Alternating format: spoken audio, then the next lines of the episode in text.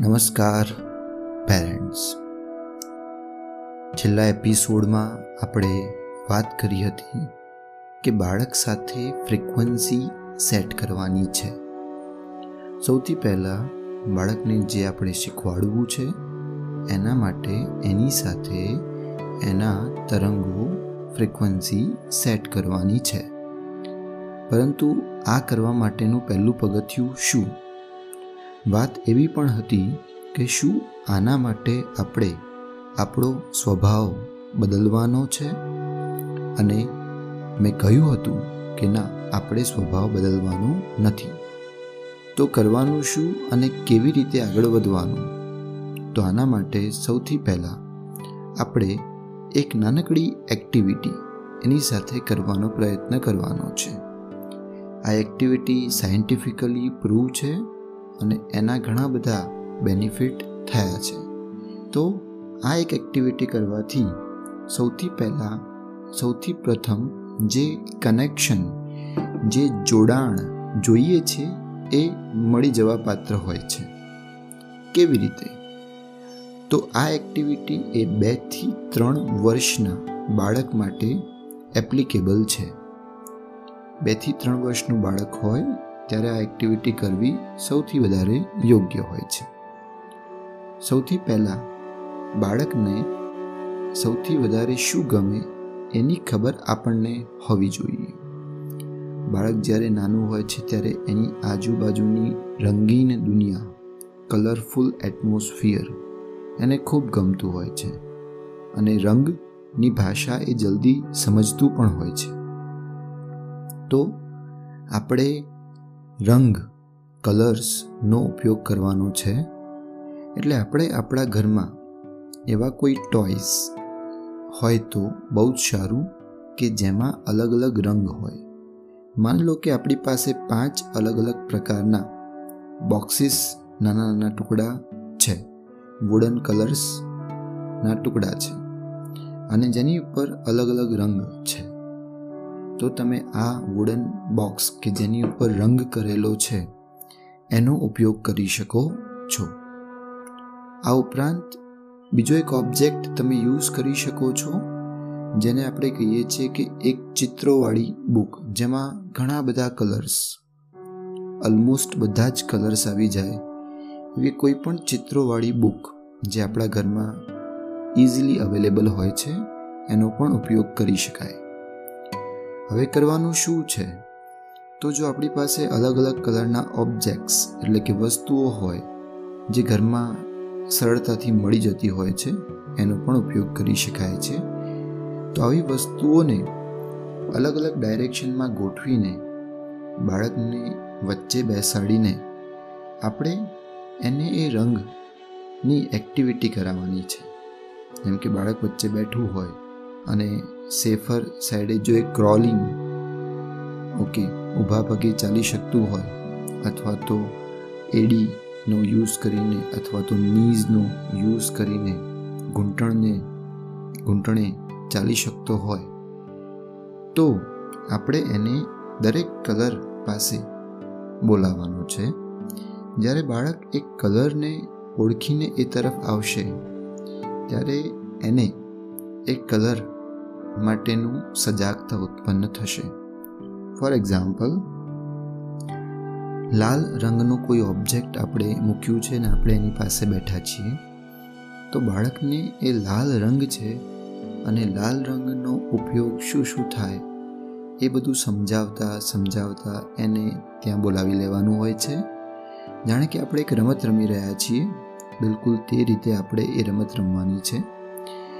અને એવી જ રીતે બધા જ રંગ માટેના ઇમ્પોર્ટન્સ અથવા તો મહત્ત્વ અથવા તો એવા સિમિલર ઓબ્જેક્ટ્સ કયા કયા હોય છે, એની વાતો કરતાં કરતાં આપણે એને આપણી પાસે બોલાવવાનું હોય છે. જ્યારે આવું કરીએ ત્યારે ઘણા બધા પર્પઝ સોલ્વ થાય છે. સૌથી પહેલાં આપણે એવું નહીં વિચારીએ કે બાળકને આ બધી વસ્તુઓ કહેવાથી અથવા તો મોટી મોટી વાત કરવાથી એને શું આમાં ખબર પડશે. પહેલાં તો આપણા મન મસ્તિષ્કમાં એવું જો હોય કે હું આવી જો વાતો કરીશ કે ભાઈ લાલ કલરનો ઓબ્જેક્ટ હોય તો એ પ્રસંગોમાં વપરાય છે. લાલ કલરનો ઓબ્જેક્ટ શુભ વસ્તુઓ માટે વપરાય છે. લાલ કલર જે હોય છે એ કંકુમાં પણ હોય છે. એવી રીતે દરેક ઓબ્જેક્ટના આપણને જે પણ ઉપયોગો ખબર છે એ બધા બાળકને કહીશું તો બાળકને શું ખબર પડશે? તો એવી જે વિચારધારણા હોય, એને આપણે બાજુમાં મૂકી અને આ એક્ટિવિટી કરવાની છે. ભલે બાળકને ખબર ન હોય, પણ છતાંય આ એક્ટિવિટી કરવાથી એને આનંદ આવશે અને જલ્દીથી જે આપણે ફ્રિકવન્સી સેટ કરવાની વાત કરી રહ્યા છીએ, એ ફ્રિકવન્સી સેટ થશે. અને આ એક્ટિવિટી ડેલી બેઝ ઉપર અલગ અલગ કલર્સ અથવા અલગ અલગ ઉદાહરણો સાથે કરવાની છે. ટૂંકમાં એને કલરની સમજ અને તમારું બાળપણ મેચ કરીને એની સાથે ફ્રિકવન્સી સેટ કરશો, એટલે ઝડપથી એ તમારી સાથે કનેક્ટ થઈ જશે. હવે આ જ એક્ટિવિટી જો આપણે કોઈ બુક કોઈ પુસ્તક સાથે કરવાની હોય કે જેમાં ઘણા બધા ચિત્રો અને અલગ અલગ રંગ આવેલા હોય, તો બાળકને એ ચિત્રના જેટલા પણ કનેક્શન્સ આવતા હોય, જેટલું તમે જાણો છો, એને એક્સપ્લેન કરો.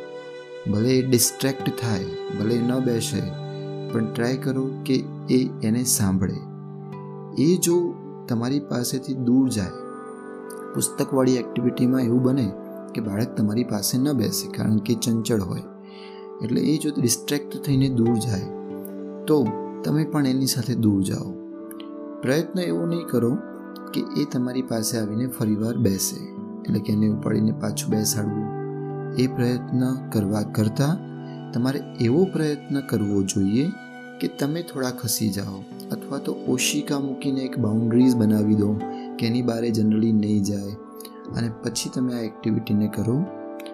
આપેલા દરેક ચિત્ર અને દરેક રંગનું મહત્ત્વ એને સમજાવવાનું છે અને એની સાથે કનેક્ટ થવાનું છે. ટૂંકમાં એની સાથે વાતો કરવાની છે.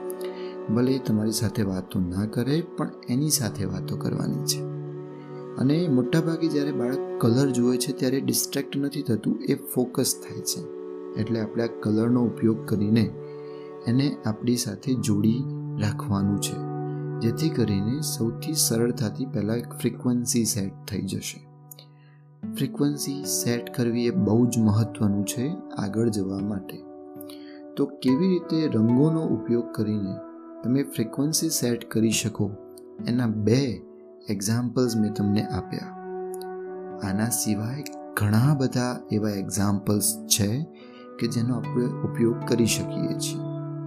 તમે અલગ અલગ રંગના કપડાનો યુઝ કરી શકો છો. તમે અલગ અલગ રંગના ઓબ્જેક્ટ્સ કે રમકડાનો ઉપયોગ કરી શકો છો. પરંતુ એક સાવચેતી રાખવાની છે. ઘણી વખત આપણે એવું હોય છે કે અલગ અલગ રંગ બતાવવા માટે આપણે મોબાઈલ ફોન્સ કે ટેબ્લેટ્સ કે કમ્પ્યુટરનો ઉપયોગ કરતા હોઈએ છીએ. પરંતુ અહીંયા એ ધ્યાન રાખવાનું છે કે આપણે એનો ઉપયોગ નથી કરવાનો. એટલે કે સ્ક્રીનનો ઉપયોગ કર્યા સિવાય ફક્ત ઓબ્જેક્ટ વસ્તુઓ ચિત્રો એનો ઉપયોગ કરીને આ એક્ટિવિટી કરવાની છે. અને આ એક્ટિવિટી જો સતત કરવામાં આવે, મીન્સ પંદર વીસ દિવસ સુધી કરવામાં આવે, તો એના ફાયદાઓ શું થાય એના વિશે વાત કરીએ. સૌથી પહેલાં એ બાળક એ રંગને ઓળખતું થઈ જશે. તમે જે લેંગ્વેજમાં એને રંગ સમજાવો, એ લેંગ્વેજમાં એ રંગને ઓળખતું થશે બહુ ઝડપથી. બીજું કે એ રંગના જેટલા પણ ઓબ્જેક્ટ તમે એને વર્ણવ્યા હશે, એ બધા ઓબ્જેક્ટને સરળતાથી ઓળખતું થઈ જશે. જેમ કે યલો રંગમાં કેળા, બનાના હોય છે, તો એ બનાનાને જલ્દી ઓળખવાનો પ્રયત્ન કરશે. તો આના બે મોટા અને મહત્ત્વના ફાયદા છે કે એક તો એને રંગ ખબર પડશે અને બીજું એને એ ઓબ્જેક્ટ પણ ખબર પડશે. આ ઉપરાંત સૌથી મોટો મહત્ત્વનો ફાયદો એ છે કે એને તમારી સાથે કનેક્શન જે મેળવવાનું છે મેળવી લેશે. તમે એના એક એવા ફ્રેન્ડ બની જશો કે જેની સાથે એને સાંભળવું, રમવું અને મસ્તી કરવી કે કોઈ પણ વાતો કરવી એને ગમશે. ધીમે ધીમે એ તમારી સાથે એ જ ભાષામાં વાતો કરવાનું ચાલુ કરવાનો પ્રયત્ન કરશે. તો આ બે એક્ટિવિટી સાથે આજનો પોડકાસ્ટ આપણે અહીંયા પૂરો કરીએ છીએ. આપણો સૌથી પહેલો ટાર્ગેટ એ હોય છે કે આપણે કનેક્શન જે મેળવવાનું છે એ કેવી રીતે મેળવીએ અને એને મેળવવા માટે આપણે આ પ્રયત્નો કરવાના છે. All the best thank you for listening this podcast અને નેક્સ્ટ પોડકાસ્ટમાં પણ આપણે આવી અલગ અલગ એક્ટિવિટીઝ સાથે બાળકના જીવનમાં કેળવણીમાં એક મહત્વપૂર્ણ ભાગ કેવી રીતે ભજવી શકીએ એના વિશે વાતો કરતા રહીશું. Thank you for listening all the best